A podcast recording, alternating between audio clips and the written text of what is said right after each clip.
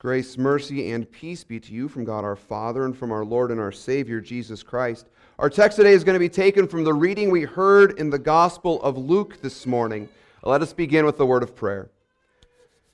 Father in heaven, we give you thanks this day that your Son, Jesus, accomplished your mission to bring forgiveness, life, and salvation to this world. We know, though, Lord, that there are many voices and many powers and principalities in this world uh, that would stand against the mission and the work of your Son, Jesus. We pray, O oh Lord, that as your church, we would be used by you uh, to further this kingdom. Now, Lord, as we hear your word today, grant us your Holy Spirit, and I pray, Lord, that the words of my mouth and the meditation of our hearts would be pleasing in your sight, O Lord, our rock and our redeemer. In Jesus' name, amen.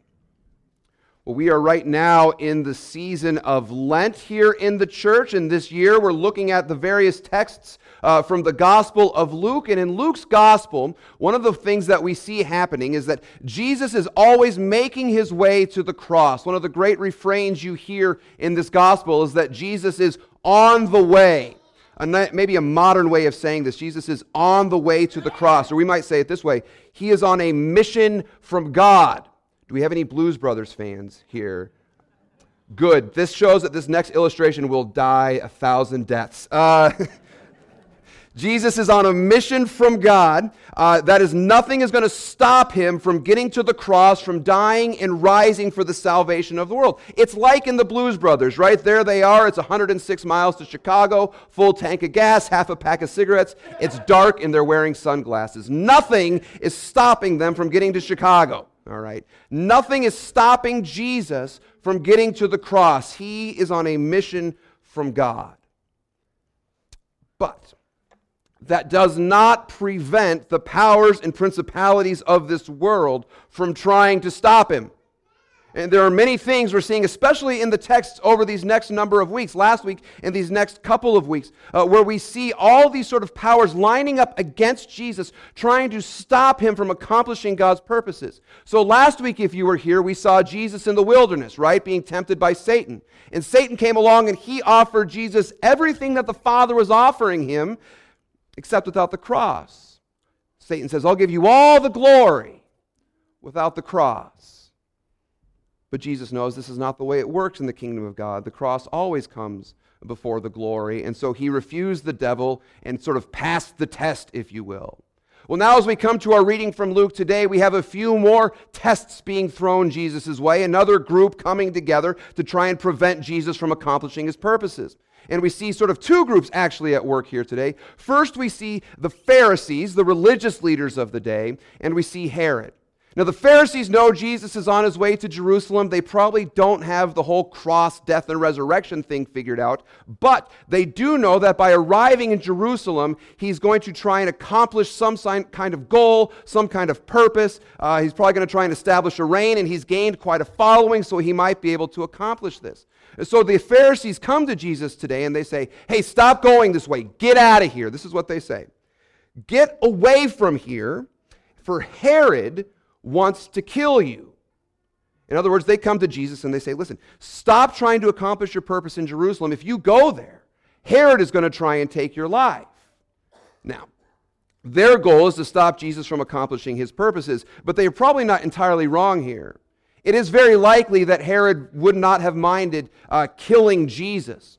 As we know, Herod has sort of a bad habit of killing prophets who say things uh, that he doesn't like. We need only to look at the head of John the Baptist on a platter, which is a delightful gift for his uh, seductively dancing niece uh, or stepdaughter. That's a great story. We should go through that sometime. Uh, where John the Baptist's head is found on a platter to see that head and realize Herod doesn't like when people talk back to him. All right, so, so it is likely here that you have the Pharisees who don't want Jesus in Jerusalem, and you have Herod who doesn't really want Jesus around either. Because Jesus, in their mind, is a threat to their power. Jesus is a threat to their base of power with his influence. He's taking people away from them potentially and leading them in another direction. So you have to ask yourself the question uh, why do they not want Jesus to get there? Why do they want to prevent Jesus from getting to Jerusalem? And the answer is they have a great desire. They desire to have power, they desire to have control. And Jesus threatens this. Jesus takes this away from them. Just think with the Pharisees and the Sadducees, the religious base.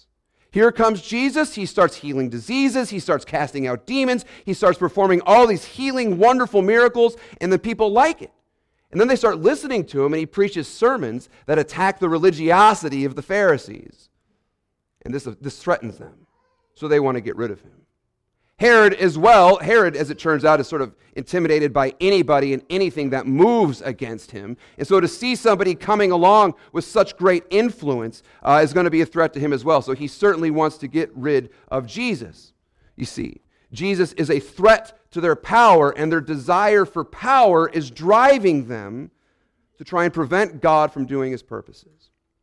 But this is interesting because this is always kind of the way it works when God sends his word to bring repentance and forgiveness.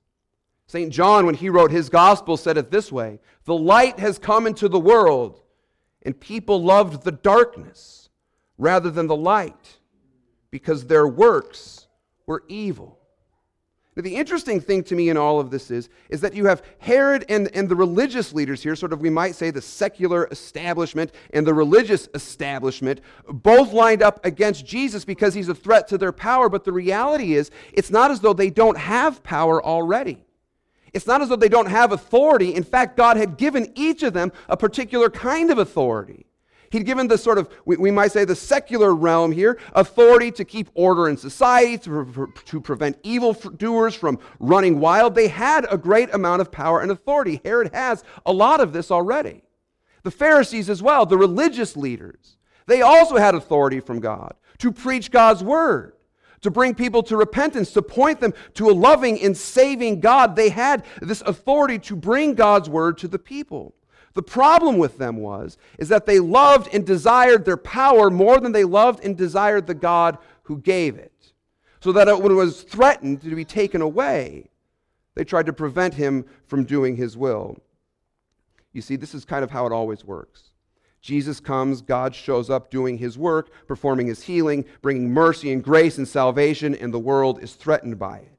Here comes Jesus, the great, the great hen, to gather his chicks beneath his wings. And the world is threatened and tries to prevent people from coming to Christ. And it makes me pause and think today. As I was working through this text this week, it made me think do we as the church in our day look more like chicks gathered beneath the wings of Christ, coming to him for hope and healing? Or do we look more like the Pharisees and the, and the religious leaders and the political powers, trying to maintain control and trying to keep power and influence?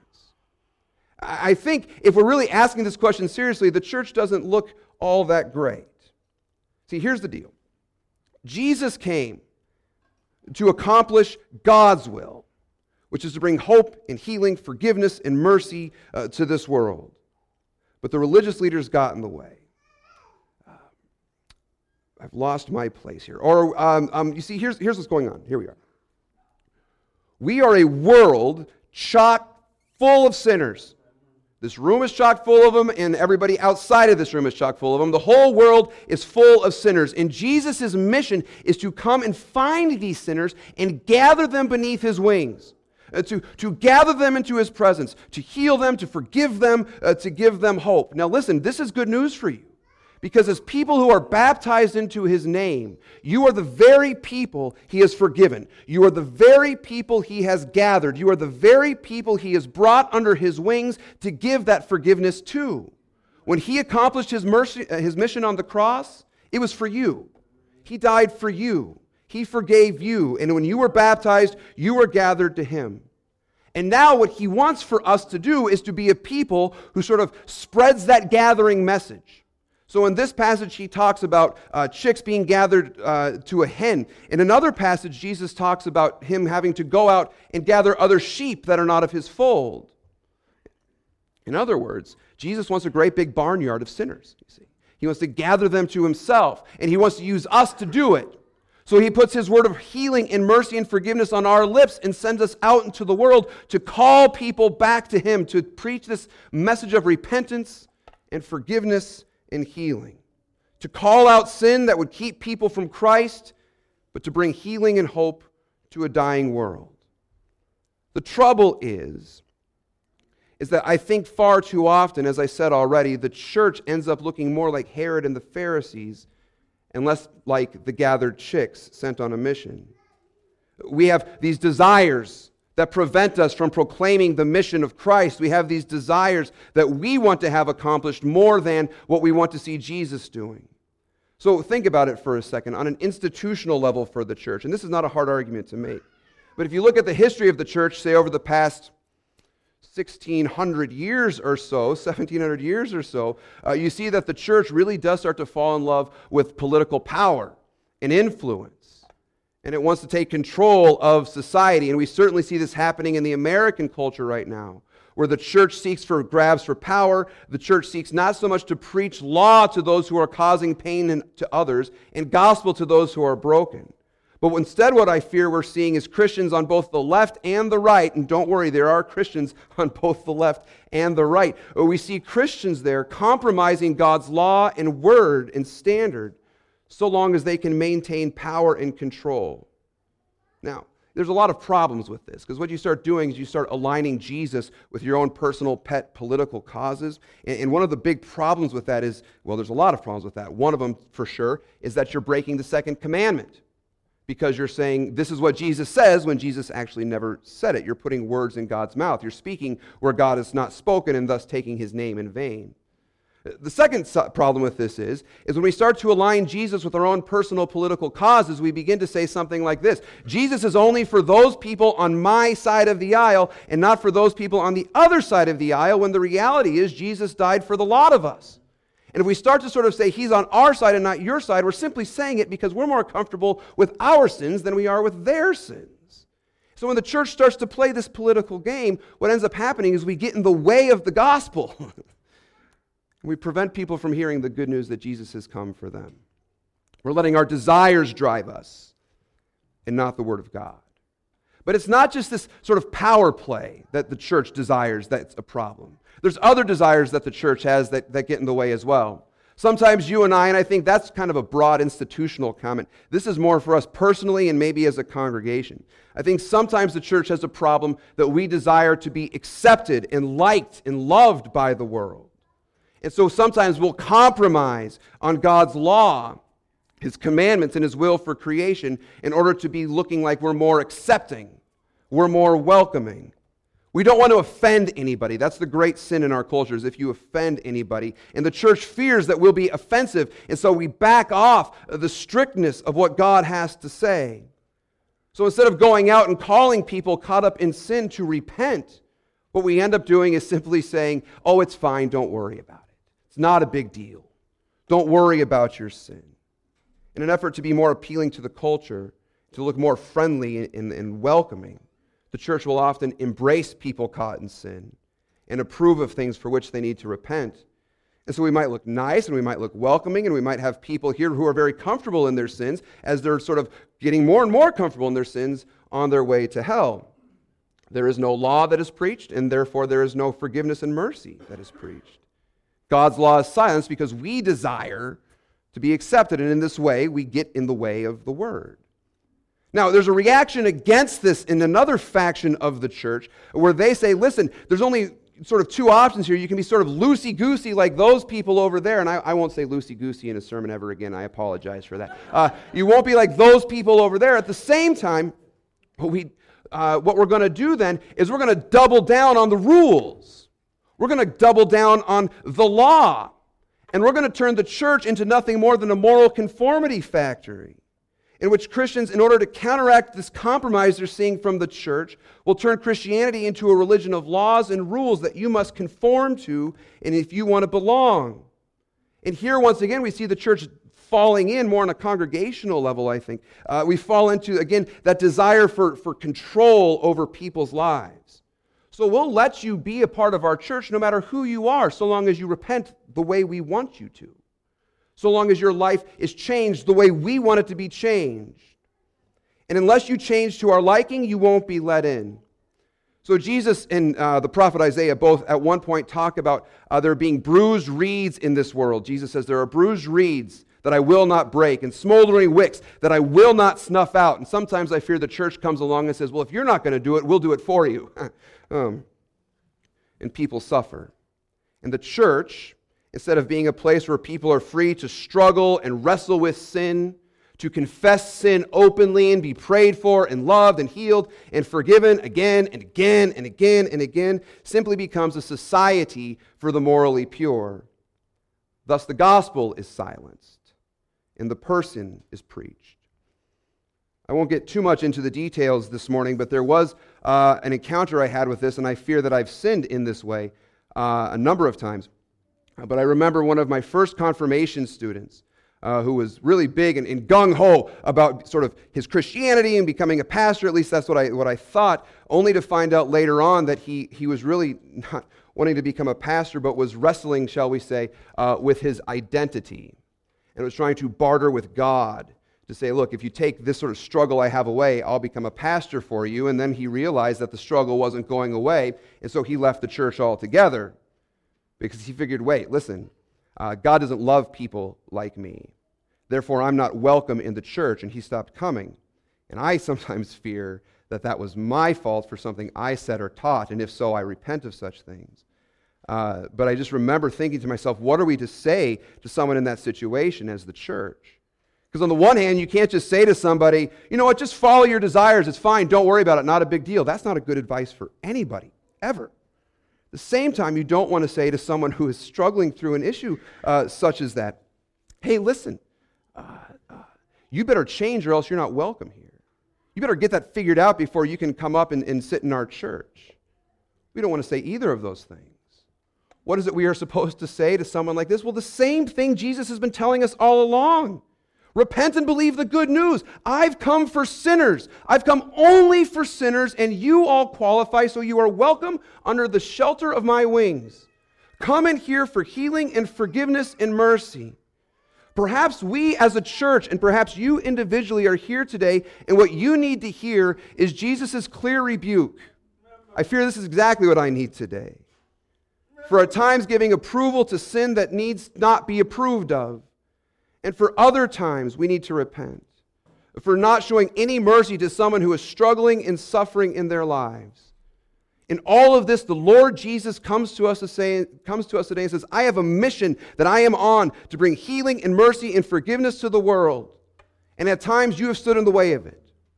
So repent for such things. But know this I am on a mission from God and you're not going to stop me from carrying it out. The heresy, uh, the heresies, Herod and the Pharisees cannot stop me, and neither can you. So, so Herod and the, or, or the, the Pharisees come to Jesus and they say to him, Look, get out of here. Herod's going to kill you. And Jesus says, Listen, you tell that fox. And I love the part where Jesus is calling people names. That's kind of fun. Uh, Jesus says, You tell that fox, Behold, I cast out demons and I perform cures today and tomorrow, and the third day I finish my course.